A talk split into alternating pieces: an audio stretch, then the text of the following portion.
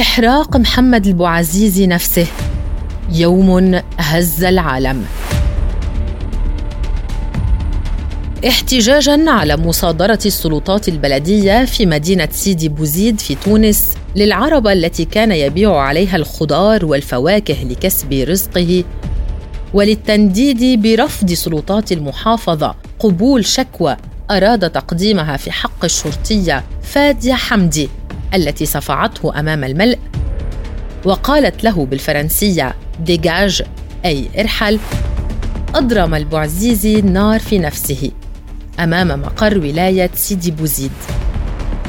الأمر الذي أدى إلى انتفاضة شعبية دامت قرابة الشهر وأطاحت بالرئيس زين العابدين بن علي. حاملة شعار ارحل. ودفعت خمسين مواطنا عربيا على الأقل إلى إضرام النار بأنفسهم لأسباب اجتماعية. أما محمد البوعزيزي فقد توفي بعد ثمانية عشرة يوما من إشعاله النار في جسده.